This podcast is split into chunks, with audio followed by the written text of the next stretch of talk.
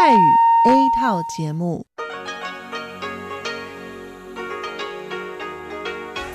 ที่นี่สถานีวิทยุ Radio Taiwan Internationalกลับมาฟังขณะนี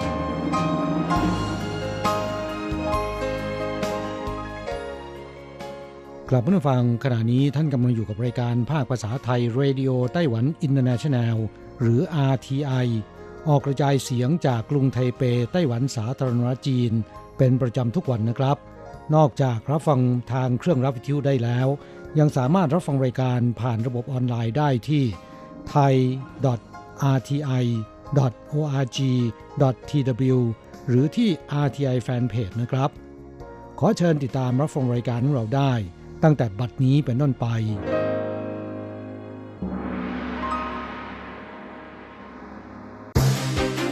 ลำดับแรกขอเชิญติดตามรับฟังข่าวประจำวันสวัสดีค่ะคุณผู้ฟังที่เคารพช่วงของข่าวประจำวันจากรายการ Radio Taiwan International ประจำวันจันทร์ที่2ธันวาคมพุทธศักราช2562สำหรับข่าวไต้หวันมีดิฉันกัญจยากฤษิยาคมเป็นผู้รายงานค่ะหัวข้อข่าวมีดังนี้กระทรวงมหาดไทยไต้หวันเผยชาวฮ่องกงยื่นขอพำนักในไต้หวันเพิ่มขึ้นจากปีที่แล้ว 20% ซึ้งใจอาม่าเมืองอีหลานวัย80เก็บขยะริมชายหาดทุกเช้าเย็นทุกวันตลอด6ปีคาดแรงงานต่างชาติภาคเกษตรกลุ่มแรกเดินทางถึงไต้หวันอย่างเร็วที่สุดปลายปีนี้เผยสถิติปีนี้ไต้หวันเกิดอุบัติเหตุจากก๊าซคาร์บอนมอนอกไซด์16กรณีตาย4เจ็บ48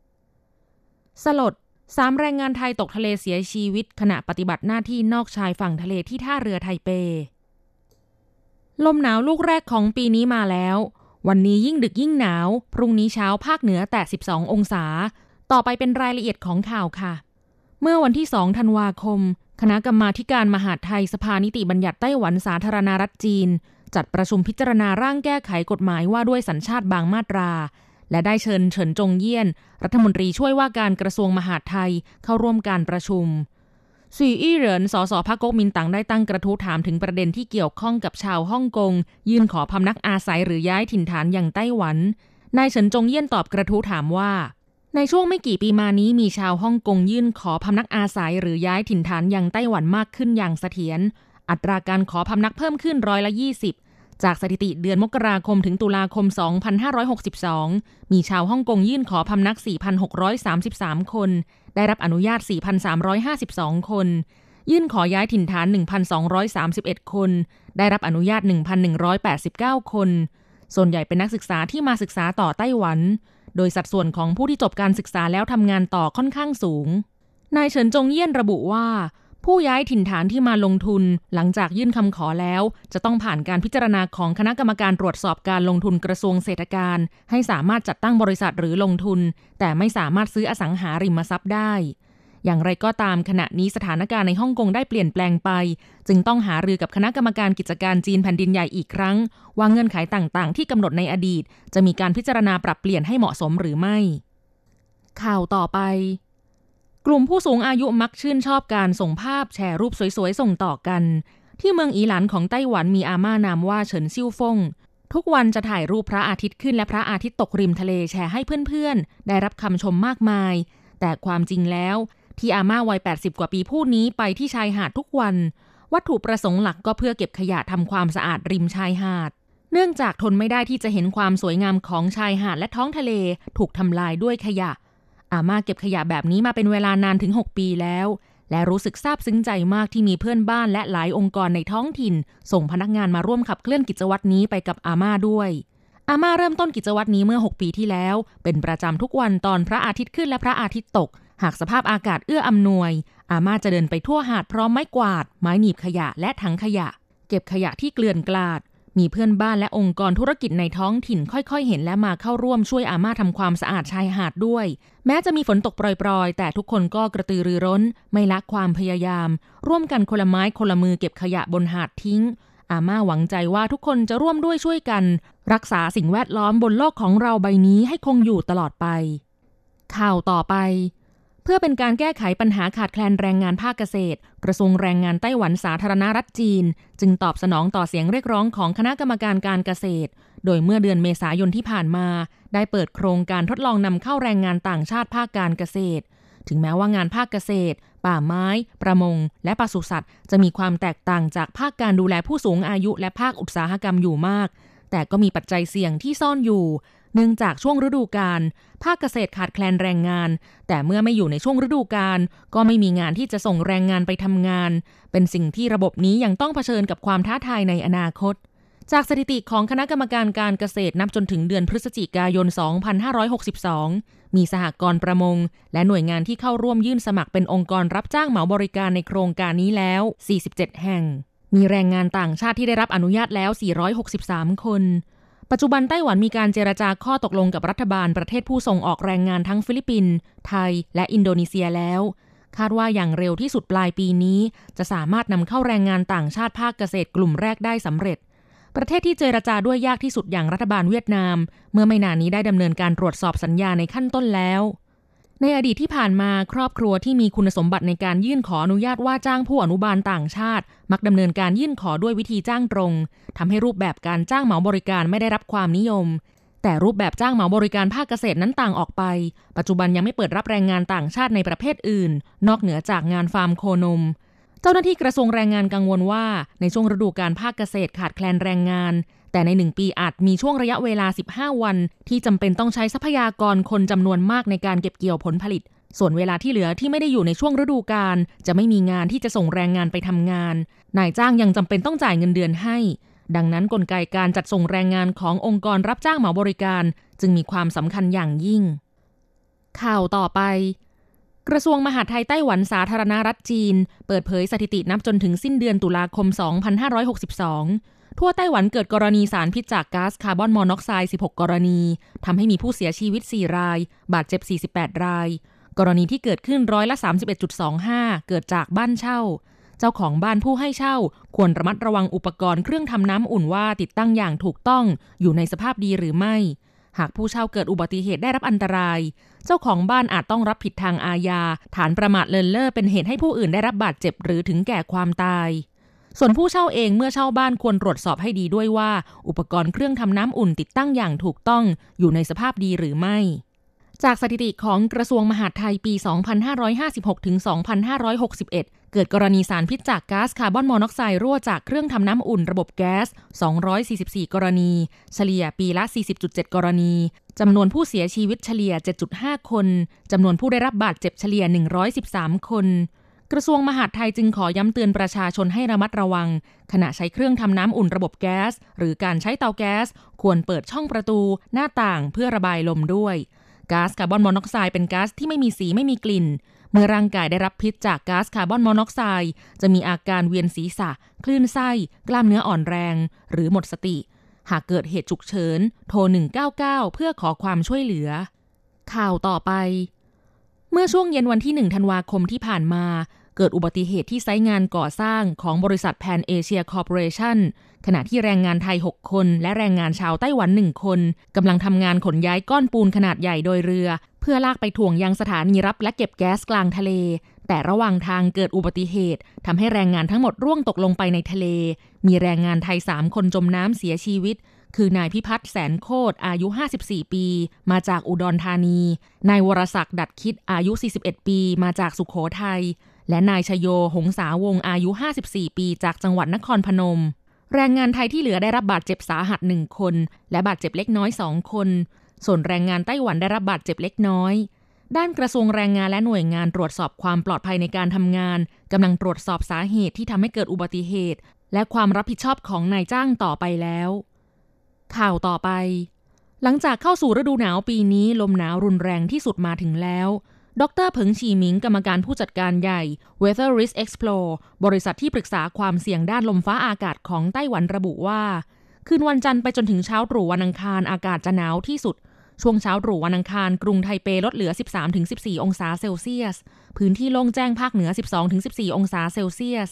ช่วงกลางวันภาคเหนืออุณหภูมิไม่ถึง20องศาเซลเซียสส่วนภาคกลางและภาคใต้แม้ไม่ได้รับผลกระทบจากลมหนาวลูกนี้โดยตรงแต่ความหนาวที่แผ่ออกไปทำให้เช้าตรู่อุณหภูมิลดเหลือ 13-15 องศาเซลเซียสช่วงกลางวันและกลางคืนอุณหภูมิต่างกันอย่างมากโดยวันจันทร์และวันอังคารนี้อากาศค่อนข้างหนาวแห้งวันพุธจนถึงวันศุกร์นี้ความชื้นรอบนอกวงพายุไต้ฝุ่นคามูริซึ่งขณะนี้กำลังเคลื่อนตัวอยู่ทางตะวันออกเฉียงใต้ของไต้หวันหรือบริเวณทะเลตะวันออกของฟิลิปปินส์มุ่งหน้าไปทางทะเลจีนใต้ทำให้วันพฤหัสบดีนี้ไต้หวันอาจมีฝนตกมากที่สุดแล้วช่วงสุดสัปดาห์อากาศจะกลับมาแห้งอีกครั้งแต่ภาพรวมมีแนวโน้มค่อนข้างหนาวเป็นหลัก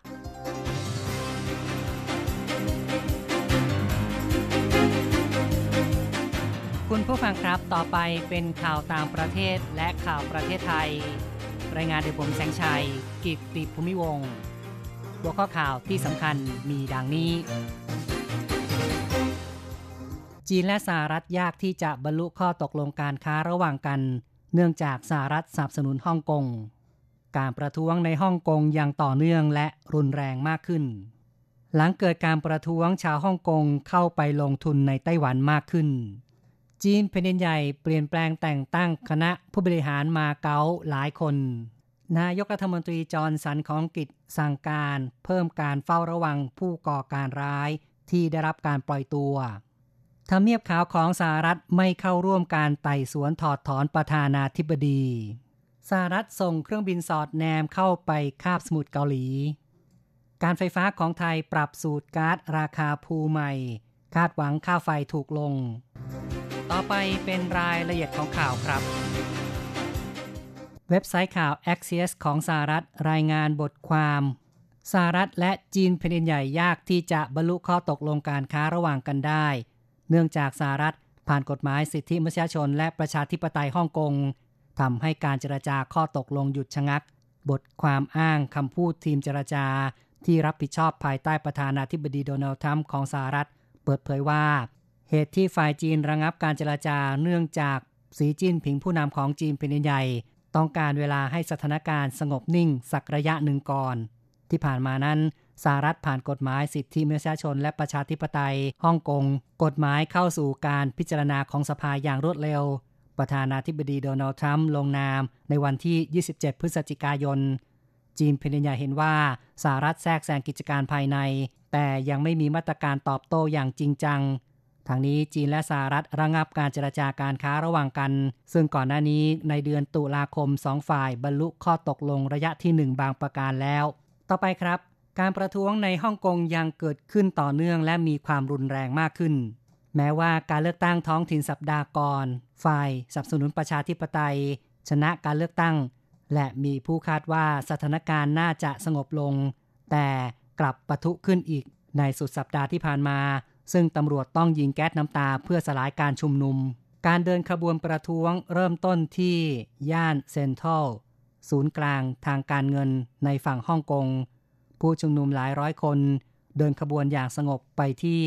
สถานกงสุลสหรัฐเพื่อขอบคุณที่สหรัฐผ่านกฎหมายสิทธิมนุษยชนและประชาธิปไตยเมื่อสัปดาห์ก่อนในช่วงค่ำสถานการณ์เริ่มรุนแรงมากขึ้นมีการปะทะระหว่างผู้ชุมนุมกับตำรวจในหลายจุดจนตำรวจต้องยิงแก๊สน้ำตาเพื่อสลายการชุมนุมและมีการจับกลุ่มผู้ชุมนุมหลายคนต่อไปครับสถานการณ์ประท้วงวุ่นวายในฮ่องกงทำให้ชาวฮ่องกงเข้าไปลงทุนในไต้หวันมากขึ้นในช่วง9เดือนแรกของปีนี้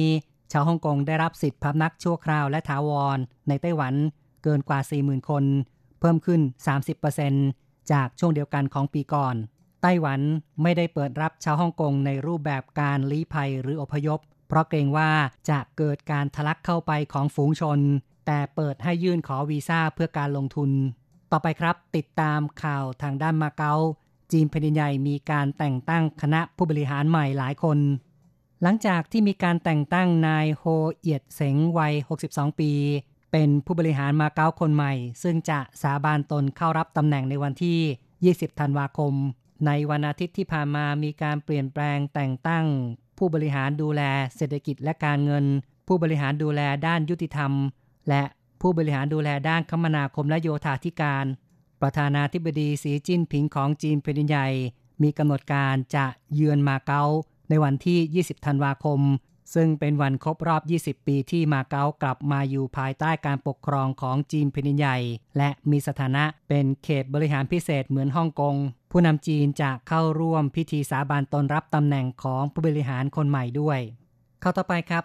นายกรัฐมนตรีบอริสจอนสันของอังกฤษสั่งการหน่วยงานด้านความมั่นคงเพิ่มการเฝ้าระวังผู้ก่อการร้ายซึ่งได้รับการปล่อยตัวจากเรือนจำก่อนกำหนดนายกรัฐมนตรีของอังกฤษกล่าวว่าเจ้าหน้าที่ตำรวจกำลังจับตานักโทษก่อการร้าย74คนโดยที่วันศุกร์ที่ผ่านมาเกิดเหตุนายอุสมานคานซึ่งถูกปล่อยตัวโดยมีทันบนเมื่อเดือนธันวาคมปีที่แล้วได้ก่อเหตุแทงผู้คนบนสะพานลอนดอนบริดจ์มีผู้เสียชีวิต2คนบาดเจ็บ3คนก่อนที่ตำรวจจะยิงนายคานเสียชีวิต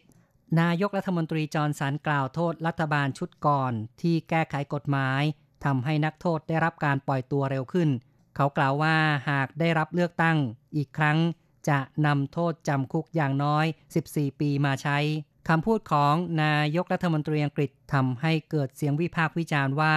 เขานำเหตุการณ์โจมตีในวันศุกร์มาใช้หาเสียงในทางการเมืองซึ่งอังกฤษกำลังจะมีการเลือกตั้งในวันที่12ธันวาคมต่อไปครับเป็นเรื่องที่ทำเนียบขาวของสหรัฐส่งหนังสือแจ้งต่อสมาชิกสภานิติบัญญัติพรรคเดโมแครตว่าจะไม่เข้าร่วมไต่สวนต่อหน้าคณะกรรมาธิการยุติธรรมของสภาผู้แทนราษฎรซึ่งเป็นส่วนหนึ่งของกระบวนการถอดถอนประธานาธิบดีโดนัลด์ทรัมป์ที่กำลังจะมีขึ้นในวันพุธทางนี้การไต่สวนครั้งแรกคาดว่าจะมีผู้เชี่ยวชาญด้านกฎหมาย4คนทำหน้าที่ตรวจสอบคำถามเกี่ยวกับรัฐธรรมนูญก่อนที่คณะกรรมาธิการจะตัดสินว่าจะเสนอเรื่องถอดถอนประธานาธิบดีทรัมป์หรือไม่ต่อไปครับสหรัฐส่งเครื่องบินสอดแนมไปยังทะเลเหนือและเหนือกรุงโซลอีกครั้งในวันจันทร์โดยเมื่อ 2-3 วันที่ผ่านมา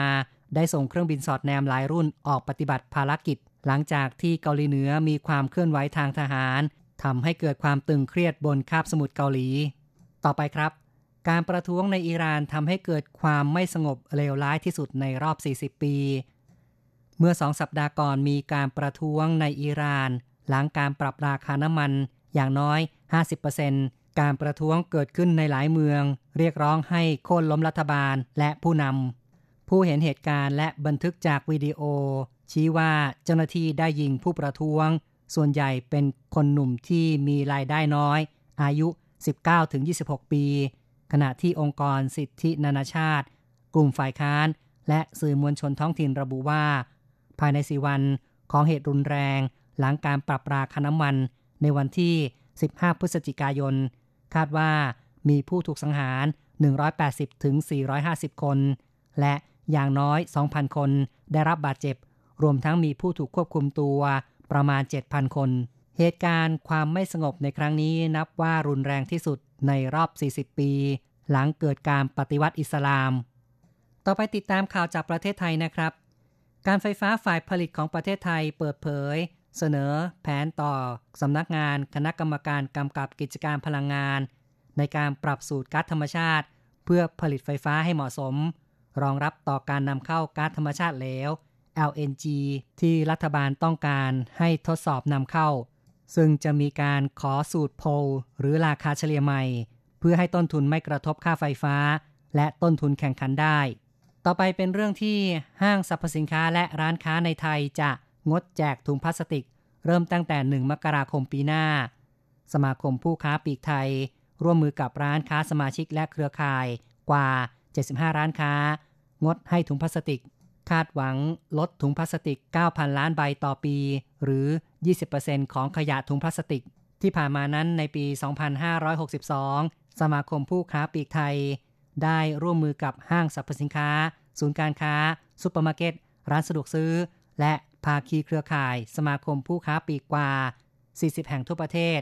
ร่วมประกาศเจตนารมณ์ลงนามข้อตกลงงดให้บริการถุงพลาสติกทุกวันที่4ของเดือนสำหรับในปี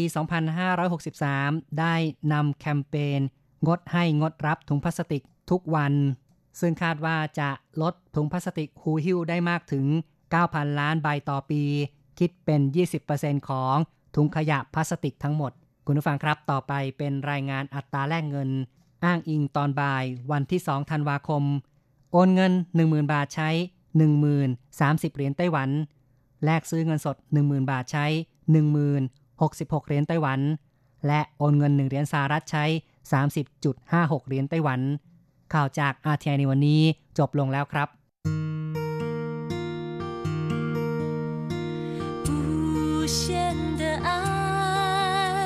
向全世界传开永恒的关怀来自台湾之音 RTI เทศกาลภาพยนตร์สารคดีนานาชาติไต้หวันครั้งที่12มีกำหนดจัดขึ้นณกรุงไทเปในวันที่1พฤษภาคม2563โดยจะจัดฉายผลงานที่น่าสนใจกว่า100เรื่องขณะนี้กำลังเปิดรับสมัครยอดเงินรางวัลกว่า 70,000 ดอลลาร์สหรัฐท่านที่สนใจเชิญส่งผลงานเข้าร่วมประกวดก่อน5ธันวาคมนี้โดยไม่ต้องเสียค่าใช้จ่ายใดๆอ่านรายละเอียดเพิ่มได้ที่ www.thidf.org.tw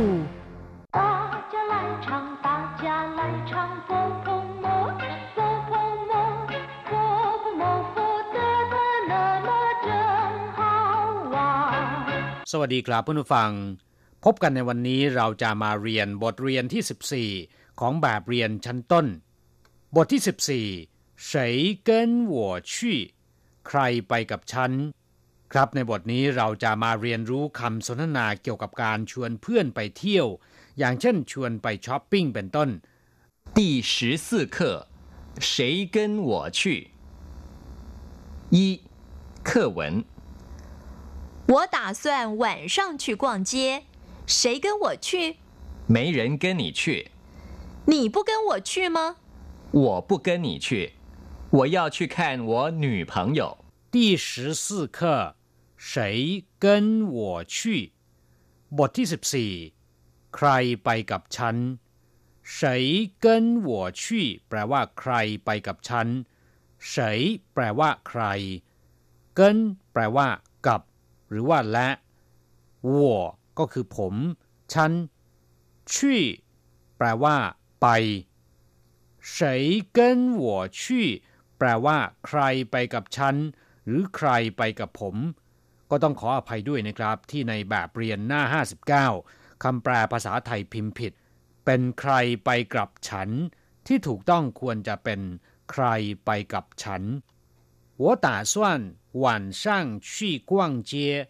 谁跟我去？ฉันคิดจะไปเที่ยวหาซื้อสิ่งของตอนค่ำใครจะไปกับฉัน我打算ก็คือฉันคิด晚上คือกลางคืน去逛街ก็คือไปเดินเตร่เที่ยวหาซื้อของเรียกว่า去逛街谁跟我去ใครจะไปกับฉันมั่ง没人跟你去ไม่มีใครจะไปกับคุณไม่เหรินก็คือไม่มีใคร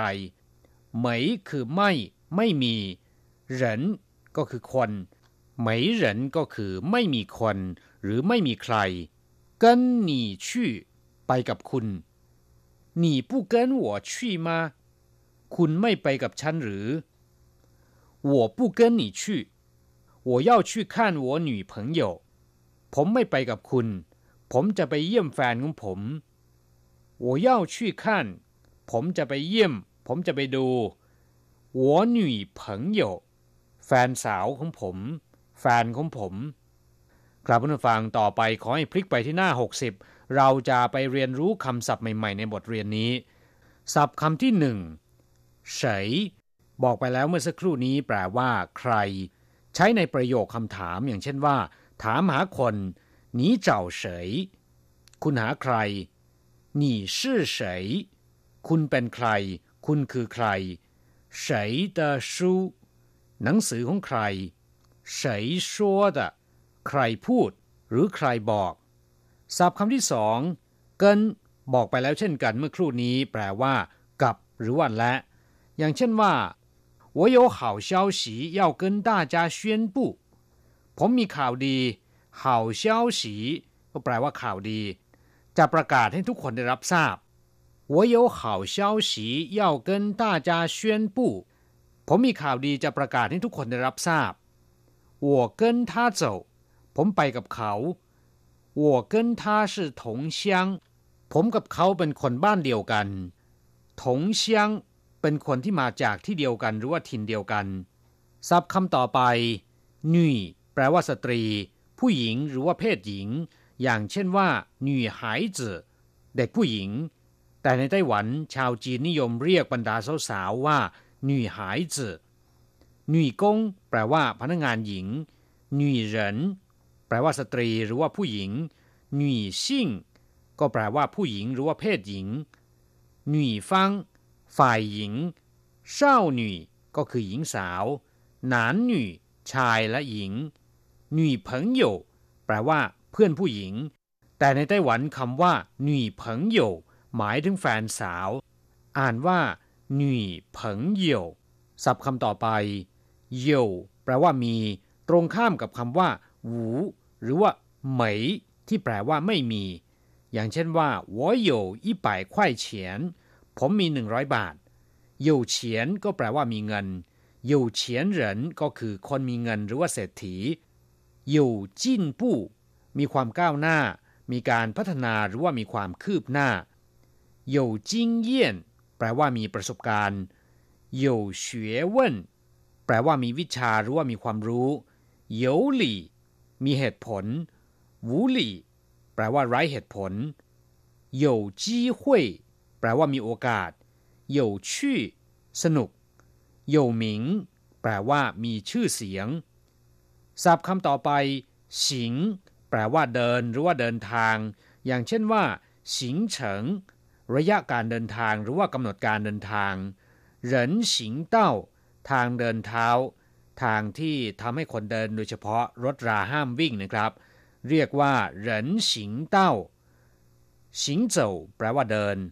นอกจากนี้ยังมีความหมายอย่างอื่นอีกมากมายอย่างเช่นว่าฟ้าสิงแปลว่าจัดจำหน่ายจุ่ยสิงประกอบพิธีสือสิงปฏิบัติการหรือว่าดำเนินการสิงเหวยแปลว่าความประพฤติสิงหลี่แปลว่าสัมภาระหรือว่ากระเป๋าเดินทางศัพท์คำต่อไปหวันช่างแปลว่ากลางคืนยามราตรีตอนกลางคืนถ้าเป็นกลางวันจะพูดว่าป่ายเทียนยามเช้าในภาษาจีนเรียกว่าเจ้าช่างหรือเจ้าเฉินหวันช่างใจเจียนแปลว่าพบกันใหม่ตอนกลางคืนเฉพาะคำว่าหวันแปลว่ากลางคืนราตรีอย่างเช่นว่าจินหวันแปลว่าคืนนี้โจหวันเมื่อคืนนี้หมิงหวันคืนพรุ่งนี้หวันอันราตรีสวัสดิ์หรือว่าสวัสดีตอนกลางคืนหวันฟั่นอาหารมื้อค่ำหวันคุ้ยงานราตรีศัพท์คำสุดท้ายนะครับกว้างเจียแปลว่าเดินเตร่หาซื้อของในตลาดหรือช้อปปิ้งเรียกว่ากว้างเจียคำว่าเจียแปลว่าถนนหรือว่าตลาดกว้างเจียก็คือเดินเตร่ตามย่านการค้าเพื่อหาซื้อสิ่งของหรือว่าเดินเที่ยวชมเฉยๆก็ได้สามารถเรียกว่ากว้างเจียได้ทั้งนั้นกลับผู้ฟังหลังจากที่ทราบความหมายของคำศัพท์ในบทเรียนนี้ไปแล้วต่อไปเราจะไปทำแบบฝึกหัดขอให้อ่านตามคุณครูนะครับ3代换练习我打算明天去泰国谁跟你去有一个人跟我去我跟你去行吗不行我女朋友要跟我去我打算明天去泰国ผมคิดจะไปเมืองไทยในวันพรุ่งนี้打算ก็คือคิด明天คือวันพรุ่งนี้去泰国ไปเมืองไทยหรือไปประเทศไทยไต้กัวก็คือประเทศไทยใครเกินหนีชื่อใครไปกับคุณใครไปด้วย有一个人跟我去มีคนคนหนึ่งไปกับผม有一个人ก็คือมีคนคนหนึ่ง我跟你去行吗ฉันไปกับคุณได้ไหม行吗ก็คือได้ไหม不行我女朋友要跟我去แฟนของผมจะไปกับผม不行ก็คือไม่ได้我女朋友แฟนของผม要跟我去จะไปกับผมกลับมาฟัง หลังจากที่เรียนไปแล้วเนี่ยขอให้นำไปหัดพูดบ่อยๆนะครับเราจะกลับมาพบกันใหม่ในบทเรียนถัดไปสวัสดีครับ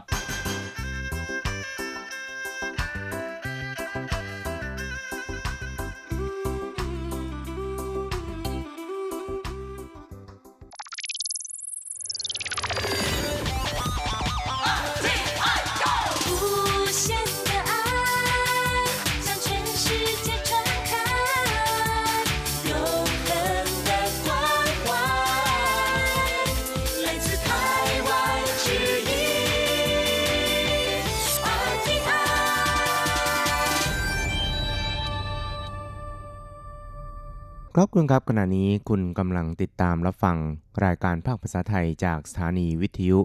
RTI ซึ่งส่งกระจายเสียงจากกรุงไทเปประเทศสาธารณรัฐจีนอยู่นะครับและต่อไปนั้นก็ขอเชิญคุณผู้ฟังติดตามรับฟังรายการกระแสประชาธิปไตย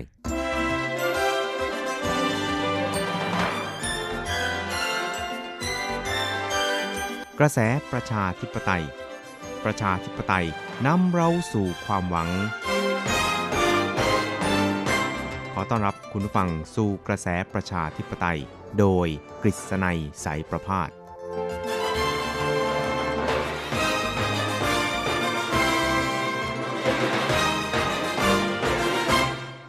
วัสดีครับคุณผู้ฟังที่รักและเคารพทุกท่านครับผมกฤษณัยสารภาพก็กลับมาพบกับคุณผู้ฟังอีกครั้งหนึ่งครับในช่วงเวลาของกระแสประชาธิปไตยนะครับซึ่งก็จะพบกันเป็นประจำทุกสัปดาห์ในค่ำวันจันทร์แล้วก็เช้าวันอังคาร3ครั้งด้วยกันนะครับก็จะนำเอาเรื่องราวความเคลื่อนไหว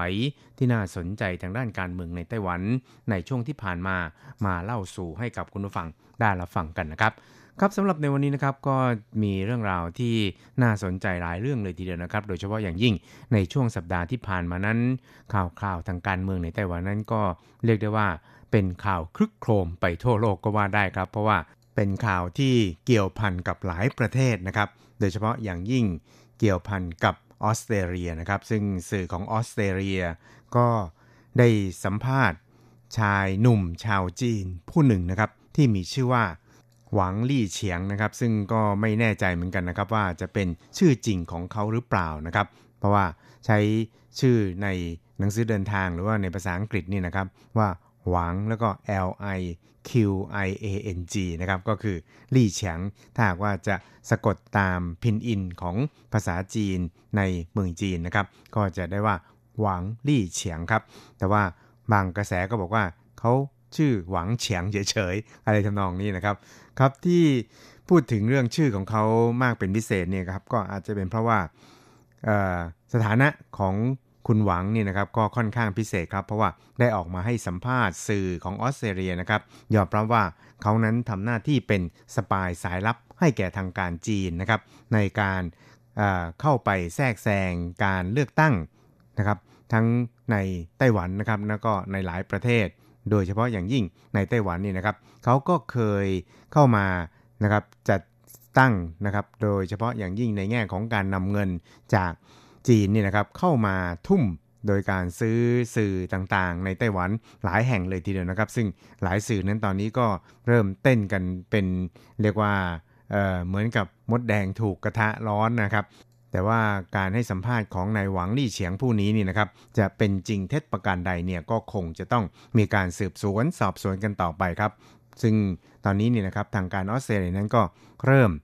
ดำเนินการในการสอบสวนข้อเท็จจริงของเรื่องนี้แล้วนะครับโดยเฉพาะอย่างยิ่งนายหวังนี่นะครับก็ได้ขอลี้ภัยทางการเมืองในออสเตรเลียพร้อมกับภรรยาแล้วก็บุตรชายตัวเล็กๆของเขาที่ตอนนี้ก็อยู่ในออสเตรเลียแล้วด้วยเช่นเดียวกันนะครับครับแล้วก็ที่กลายเป็นเรื่องราวโด่งดังในไต้หวันนะครับก็เป็นเพราะว่านอกจากเขาบอกว่าได้แทรกแซงเกี่ยวกับการเข้ามาใช้เงินเนี่ยนะครับซื้อโฆษณาซื้ออะไรเนี่ยครับกับสื่อต่างๆในไต้หวันโดยเฉพาะยิ่งสื่อทีวีเนี่ยนะครับหลายพันล้านนะครับแล้วก็ยังได้มอบหรือว่าบริจาคเงินให้กับนายหานกัวหยีผู้สมัครรับเลือกตั้งผู้ว่าการนครเกาสงในช่วงการเลือกตั้งท้องถิ่นเมื่อปลายปีที่แล้วด้วยนะครับถึง20ล้านหยวนเหรียญหมินปีนะครับคิดแล้วเนี่ยก็ตกประมาณถึง90ล้านเหรียญไต้หวันนะครับแต่ว่า เมื่อข่าวนี้ออกมาเนี่ยนะครับนายฮันโกอีซึ่งตอนนี้ก็กลายเป็นผู้สมัครรับเลือกตั้งในตำแหน่งประธานาธิบดีของพรรคก๊กมินตั๋งแล้วครับก็ออกมาปฏิเสธเสียงแข็งนะครับแล้วก็ประกาศลั่นเลยทีเดียวครับว่าถ้าหากว่าได้รับเงินจากจีนเนี่ยนะครับแม้แต่สตางค์แดงเดียวเนี่ยเขาก็จะขอลาออกจากตำแหน่งผู้ว่าการนครเกาสงแล้วก็ในการเลือกตั้งประธานาธิบดีของไต้หวันที่กำลังจะมีขึ้นนี่นะครับถ้าว่าเขารับเงินจากจีนนะครับแม้แต่เพียงสตางค์แดงเดียวเนี่ยเขาก็จะขอถอนตัวออกจากการเป็นผู้สมัครรับเลือกตั้งในตำแหน่งประธานาธิบดีของพรรคก๊กมินตั๋งด้วยนะครับเพื่อแสดงความบริสุทธิ์ใจนอกจากนี้นายหานเองเนี่ยก็ยังได้ออกมาโจมตีนะครับ NCC หรือว่าเป็นเสมือนสำนักงานการสื่อสารแห่งชาตินะครับที่ดูแลเกี่ยวกับสื่อในไต้หวันโดยเฉพาะนะครับว่าควรจะต้องออกมา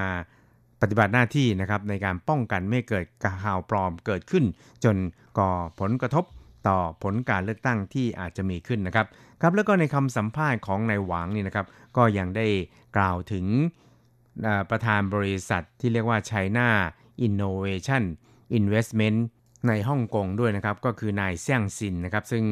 หลังจากที่ข่าวนี้ออกไปแล้วเนี่ยก็ปรากฏว่านายเซี่ยงซินกับภรรยานี่นะครับก็กำลังอยู่ในระหว่างการเยือนไทเปนะครับก็อาจจะมาติดต่อธุรกิจหรืออะไรทำนองนี้นะครับก็ได้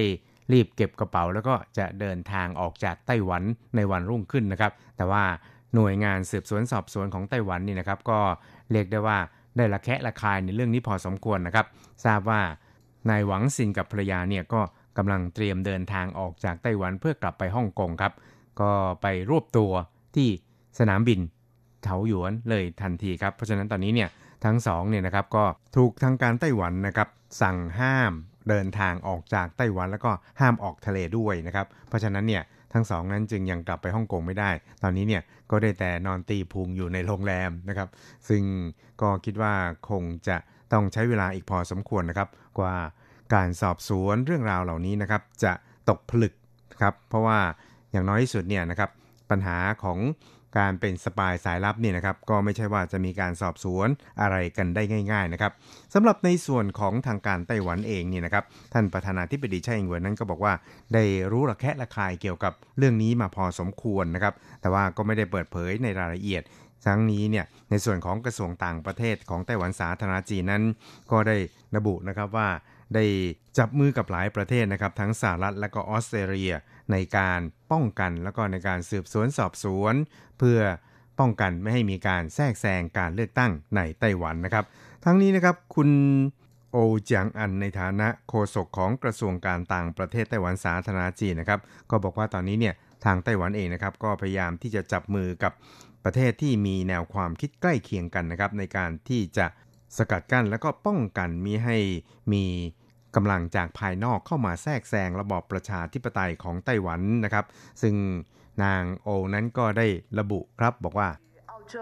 美国等所有理念相近的国家呢，我们共同的来合作，来共同打击这个假讯息的一个攻击，以及对于ครับเธอก็บอกว่าไต้หวันเนี่ยก็ได้ระดมความสามัคคีกับบรรดาประเทศต่างๆที่มีอุดมการณ์เดียวกันนะครับป้องกันแล้วก็ปราบปรามบรรดาผู้ปล่อยข่าวลือต่างๆหรือว่าข่าวปลอมเนี่ยนะครับเพื่อที่จะให้การเลือกตั้งของไต้หวันนั้นเป็นไปอย่างบริสุทธิ์ยุติธรรมที่สุดนะครับแล้วก็ไต้หวันเองนั้นก็ยินดีที่ทั้งออสเตรเลียแล้วก็สหรัฐซึ่งมีแนวความคิดเดียวกันนี่นะครับมาร่วมไม้ร่วมมือกันในการปราบปรามข่าวปลอมเหล่านี้แล้วก็แน่นอนว่ารัฐบาลจีนนั้นก็มีการเข้าแทรกแซงอย่างที่ไม่ควรจะมีเกิดขึ้นนะครับแล้วก็ไต้หวันเองเนี่ยก็จะต้องหลีกเลี่ยงมิให้ส่งผลกระทบต่อการดำเนินการปกครองในระบอบประชาธิปไตยของไต้หวันที่ควรจะมีนะครับซึ่งวิธีการต่างๆเหล่านี้เนี่ยนะครับก็จะสามารถเป็นหลักประกันให้การเลือกตั้งประธานาธิบดีแล้วก็การเลือกตั้งส.ส.ของไต้หวันที่จะมีขึ้นในต้นปีหน้านี่นะครับเป็นไปโดยราบรื่นแล้วก็เป็นไปอย่างบริสุทธิ์ยุติธรรมนะครับ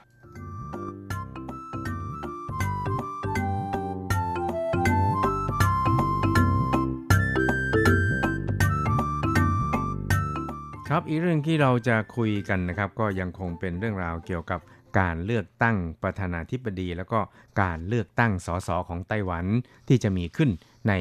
ปีหน้านะครับก็คือวันที่11 มกราคมนะครับก็ มาคุยกันเล็กน้อยนะครับเกี่ยวกับการสำรวจคะแนนนิยมของทั้งผู้สมัครรับเลือกตั้งแล้วก็ทั้งของบรรดาพรรคการเมืองต่างๆที่ส่งผู้สมัครรับเลือกตั้งลงแข่งขันในสนามเลือกตั้งคราวนี้ด้วยนะครับสำหรับในส่วนของท่านประธานาธิบดีไช่อิงเหวินนะครับซึ่งลงคู่กับท่านอดีตนายกรัฐมนตรีไล่ชิงเตอนั้นปรากฏว่ามีคะแนนนิยมเนี่ยนะครับเกินกว่าครึ่งหนึ่งนะครับแล้วก็ทิ้งห่างคู่แข่งทั้งสองก็คือนายฮันโกยีกับนายจางซันเจิ้นจากพรรคก๊กมินตั๋งนะครับแล้วก็นายซ่งฉุยกับนางหยีเซียงจากพรรค People First Party นะครับโดยล่าสุดเมื่อสัปดาห์ที่ผ่านมานี่นะครับประธานาธิบดีไช่อิงเหวินนั้นมีคะแนนนิยมอยู่ที่ถึง 50% นะครับส่วนนายหานโกวยีกับนายจางซันเจิ้นนั้นอยู่ที่ 28.3% และสำหรับนายซ่งฉุยกับนางหยีเซียงนะครับอยู่ที่ 7.8% เท่านั้นเองครับครับสำหรับในส่วนของคะแนนนิยมของพรรคการเมืองนะครับก็ปรากฏว่าตอนนี้เนี่ยพรรค DPP พรรครัฐบาลนั้นมีคะแนนนิยมที่นำหน้าพรรคก๊กมินตั๋งแล้วนะครับหลังจากที่ก่อนหน้านี้เนี่ยตามมาติดเลยทีเดียวนะครับเพราะฉะนั้นเนี่ยก็ยังเป็นการวิตกกังวลกันนะครับว่าการเลือกตั้งที่จะมีขึ้นนี่นะครับสสของพรรคก๊กมินตั๋งเนี่ยจะได้รับการเลือกตั้งเข้ามามากน้อยเพียงใดนะครับและสาเหตุที่ทำให้คะแนนนิยมของพรรคก๊กมินตั๋งเนี่ยนะครับลดลงในส่วนนี้เนี่ยครับหลายฝ่ายเนี่ยก็บอกว่าน่าจะมาจากรายชื่อของผู้ที่ลงสมัครรับเลือกตั้งในระบบบัญชีรายชื่อของพรรคก๊กมินตั๋งที่มีหลายคนนะครับอาจจะเรียกว่าประมาณ2คนเนี่ยนะครับที่ทำให้ผู้ที่จะลงคะแนนเสียงให้กับพรรคก๊กมินตั๋งนั้นต้องชะงักไปพอสมควรครับเพราะว่ามีความใกล้ชิดกับจีนแผ่นดินใหญ่นะครับแล้วก็สนับสนุนการใช้กำลังรุนแรงของเจ้าหน้าที่ตำรวจในฮ่องกงนะครับซึ่งก็เรียกได้ว่าเป็นการทำให้คะแนนนิยมของพรรคก๊กมินตั๋งเนี่ยนะครับหายไปไม่น้อยเลยทีเดียวนะครับแต่อย่างไรก็ตามเนี่ยทั้งสองนี่นะครับก็ยังคงอยู่ในบัญชีรายชื่อของพรรคก๊กมินตั๋งคืออยู่ในอันดับต้นก็คาดว่าทั้งสองเนี่ยน่าที่จะได้เป็นสสของพรรคก๊กมินตั๋งเนี่ยค่อนข้างจะแน่นอนเลยทีเดียวนะครับซึ่งเกี่ยวกับการที่คะแนนนิยมของพรรค DPP นี่นะครับมีคะแนนนิยมนำพรรคก๊กมินตั๋งแล้วนี่นะครับทางนายจัวหลงไทหัวหน้าพรรค DPP พรรครัฐบาลไต้หวันนะครับก็บอกว่าตอนนี้นะครับยังคงเป็นช่วงของการหาเสียงเลือกตั้งเพราะฉะนั้นเนี่ยทางพรรค DPP เนี่ยจะประมาทคู่แข่งขันเนี่ยไม่ได้เป็นอันขาดเลยทีเดียวนะครับซึ่งนายจัวหลงไทนั้นก็ได้ระบุเกี่ยวกับเรื่องนี้ครับบอกว่า我们在这个时间点上我们尽量还是要把自己对的事情做好绝对不犯错那在ครับเขาก็บอกว่าในช่วงเวลาณขณะนี้เนี่ยนะครับเราเองเนี่ยนะครับก็จะต้องพยายามทำในสิ่งที่ถูกต้องนะครับแล้วก็ไม่ควรมีอะไรที่ผิดพลาดเกิดขึ้นนะครับซึ่งถ้าว่ามีอะไรผิดพลาดขึ้นมาในตอนนี้เนี่ยมันก็จะทำให้คะแนนนิยมของพรรคเนี่ยนะครับเสียหายไปนะครับและทำทุกอย่างเนี่ยด้วยความระมัดระวังยิ่งนะครับเพื่อให้สังคมนี้เนี่ยยอมรับรัฐบาลพรรครัฐบาลมากยิ่งขึ้นนะครับว่าเป็นพรรคการเมืองที่จะนำมาซึ่งเสถียรภาพในสังคมแล้วก็สร้างความเจริญรุ่งเรืองให้กับไต้หวันด้วยครับครับสำหรับคะแนนนิยมของพรรคการเมืองต่างๆที่ได้สำรวจในช่วงสัปดาห์ที่ผ่านมานะครับก็ปรากฏว่าตอนนี้พรรค DPP พรรครัฐบาลนั้นมีคะแนนนิยมที่นำหน้าพรรคก๊กมินตั๋งแล้วประมาณ 5-6% นะครับซึ่งก็ถือว่าเป็นตัวเลขที่ค่อนข้างมากพอสมควรเลยทีเดียวนะครับเพราะว่าที่ผ่านมานั้นพรรค DPP เนี่ยตามหลังมาติดแบบที่เรียกว่าลดต้นคอก็ว่าได้ครับเพียงแต่ว่าอยู่ในลักษณะที่สูสีกันนะครับไม่ได้ทิ้งห่างกันมากขนาดถึงร้อยละ 5 ถึงร้อยละ 6นี้นะครับซึ่งก็อาจจะแสดงให้เห็นถึงความมั่นใจต่อพรรค DPP พรรครัฐบาลนั่นเองนะครับ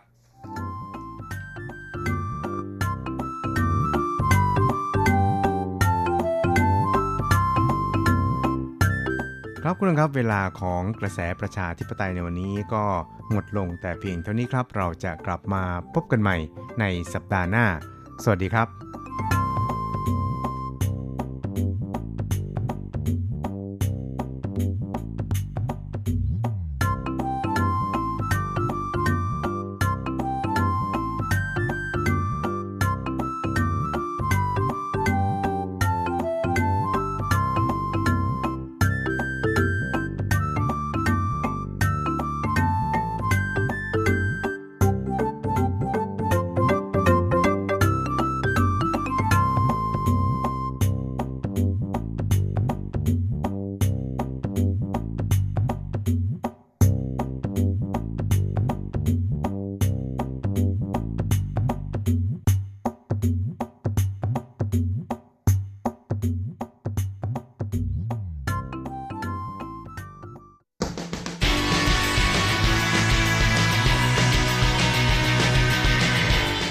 มองปัจจุบัน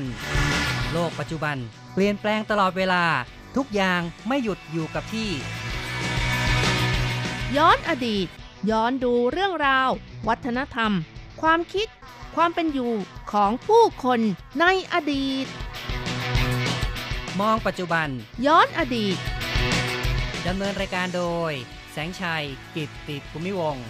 รจรัตน์ยนต์สุวรรณ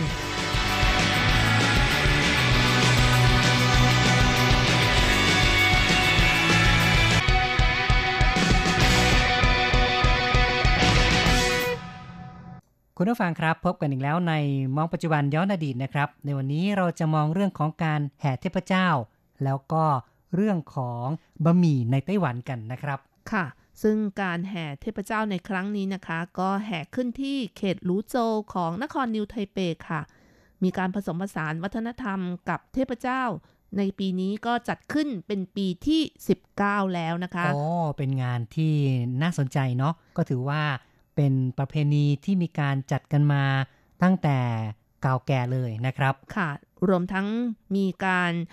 แจกอาหารที่ขึ้นชื่อของเมืองนี้ซึ่งก็คือบะหมี่เชียใจเมี่ยนนะคะครับบะหมี่เชียใจนี่ก็คล้ายๆกับตั้นใจเมี่ยนหรือว่าบะหมี่หาบนะคะแต่มีความแตกต่างกันยังไงเดี๋ยวก็จะมาขยายความให้กับคุณผู้ฟังรับฟังกันค่ะแน่นอนเดี๋ยวเราก็จะคุยกันต่อเนาะนะครับค่ะที่เขตหลูโจวของนครนิวไทเปถือว่าเป็นเขตที่มีสมาคมเทพเจ้าตั้งอยู่มากที่สุดครับซึ่งคำจำกัดความสมาคมเทพเจ้านี่มันก็คงต้องบอกว่าคล้ายๆกับเป็นสมาคมที่มีการจัดตั้งขึ้นมาเพื่อประกอบพิธีกรรมการแห่ต่างๆในงานต่างๆนั่นเองนะคะครับซึ่งเขาบอกว่ามีเทพเจ้ามากกว่า200องค์ด้วยกันนะคะในเขตหลูโจวเทพที่ชาวบ้านนับถือเนี่ยมีประมาณถึง200กว่าองค์นะครับเพราะฉะนั้นเนี่ยก็จะมีการจัดตั้งกลุ่มองค์กรขึ้นมาเพื่อทำพิธีกรรมต่างๆครับค่ะถือเป็นเมืองที่มีเทพเจ้าหนาแน่นอยู่มากที่สุดครับจำนวนมากที่สุดด้วยชาวบ้านมีความศรัทธามีความเชื่อถือต่อเทพเจ้านะครับหลายองค์มากที่สุดละนะครับค่ะและไม่นานมานี้เองนะคะก็ยังมีการนำเทพเจ้าไปจัดแสดงที่ต่างประเทศอย่างเช่นที่มาเลเซียสิงคโปร์ฮ่องกงกวางโจวมาเก๊าเป็นต้นนะคะครับคือขยายไปต่างประเทศด้วยนะครับค่ะนายหลินจื้อหนึ่งนะคะซึ่งเป็นรองผู้อำนวยการสำนักงานเขตหลูโจวก็บอกว่างานแห่เทพเจ้าในปีนี้จัดขึ้นพิเศษกว่าปีอื่นๆค่ะมีการผนวกเข้ากับเขตการค้าเพื่อให้คนไต้หวันรวมทั้งคนต่างชาติรู้จักวัฒนธรรมดั้งเดิมของคนไต้หวันค่ะเนาะก็คือมีความเหนียวแน่นมีความเชื่อความศรัทธาแล้วก็มีพิธีกรรมในการเส้นไหว้นะครับไช่เจียเฟินซึ่งเป็นผู้อำนวยการกองวัฒนธรรมของนครนิวไทเปก็บอกว่ามีการเตรียมบะหมี่เชียใจซึ่งเป็นอาหารที่เป็นของกินเล่นหรือว่าเรียกกันว่าเสี่ยวชือ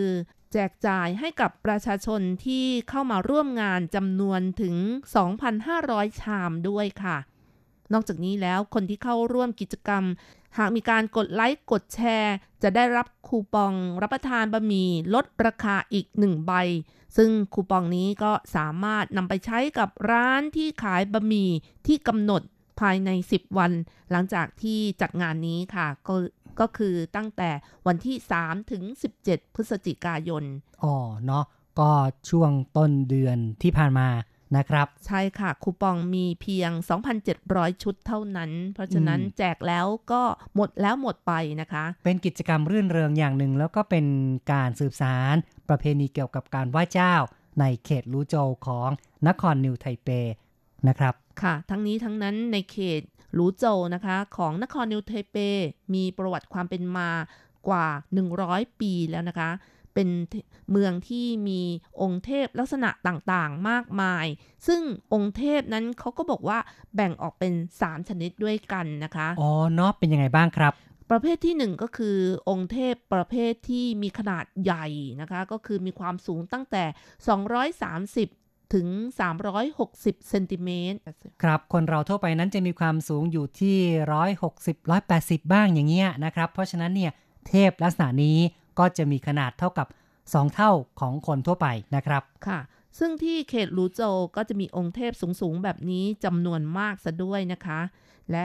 ยังมีอีกประเภทหนึ่งก็คือองค์เทพขนาดกลางที่มีความสูง150ถึง200เซนติเมตรนะคะนี่ก็ใกล้เคียงกับมนุษย์หน่อยเนาะนะครับถ้าคุณผู้ฟังอยู่ในไต้หวันก็คงเห็นกันบ่อยนะคะองค์เทพที่มีความสูงอย่างนี้ก็คือปาเหยหรือว่าฟั่นจังจีนนะคะซึ่งมีลักษณะผอมๆสูงๆแล้วก็แลบลิ้นยาวด้วยนะคะ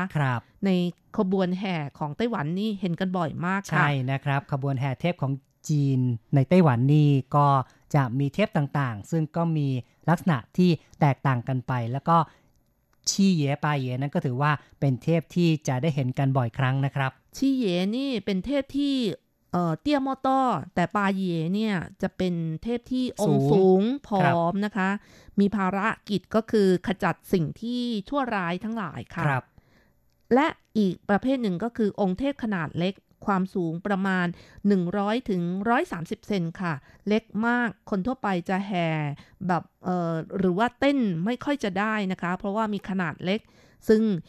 ลักษณะองค์เทพแบบนี้ก็เหมาะกับเด็กๆนะคะที่ไปแห่เต้นค่ะอ๋อก็เป็นขนาดของเทพที่เหมาะสำหรับเด็กๆนะครับที่จะนำมาแห่กันนะครับค่ะในขณะที่แห่ก็มีความน่ารักนะคะเพราะฉะนั้นก็จะมีผู้คนล้อมกันในขณะที่แห่กันด้วยค่ะเนาะเป็นการดึงดูดผู้ที่มาร่วมขบวนหรือว่าบรรดาสาวกที่มีความศรัทธานะครับให้เกิดความรู้สึกเอ็นดูต่อตัวเด็กด้วยครับค่ะต่อไปนะคะประเภทของเทพนะคะนอกจากขนาดขององค์เทพแล้วประเภทที่สองก็คือประเภทเทพเด็กทั้งหลายนะคะอย่างเช่นจี้กงหัวฝัวหรือว่าเจ้าที่ไทจื่อโจชังเจียงจีนเป็นต้นนะคะครับ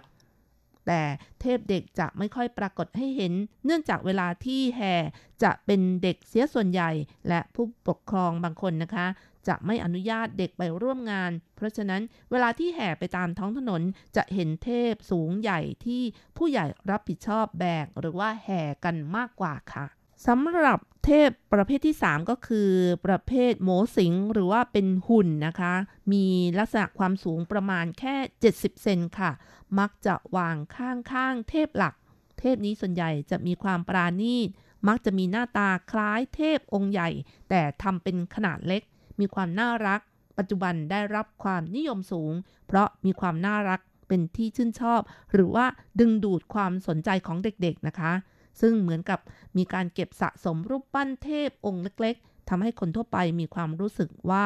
เทพนั้นไม่ใช่อยู่ในศาลเจ้าอย่างเดียวหรือว่าอยู่ในวัดจีนอย่างเดียวก็เป็นการทำให้รู้สึกว่ามนุษย์นั้นมีความใกล้ชิดมากขึ้นนะครับเป็นเทพที่คล้ายๆกับเป็นหุ่นเป็นตุ๊กตาขนาดเล็กนะครับที่สามารถจะนำไปไหนมาไหนได้สะดวกขึ้นด้วยนะครับครับคุณผู้ฟังนี่ก็เป็นเรื่องราวของการแห่เทพที่เรานำมาเล่าสู่กันฟังต่อไปเราก็มาพูดถึงเรื่องของบะหมี่นะครับซึ่งมีความเกี่ยวข้องอย่างไรฟังกันต่อครับ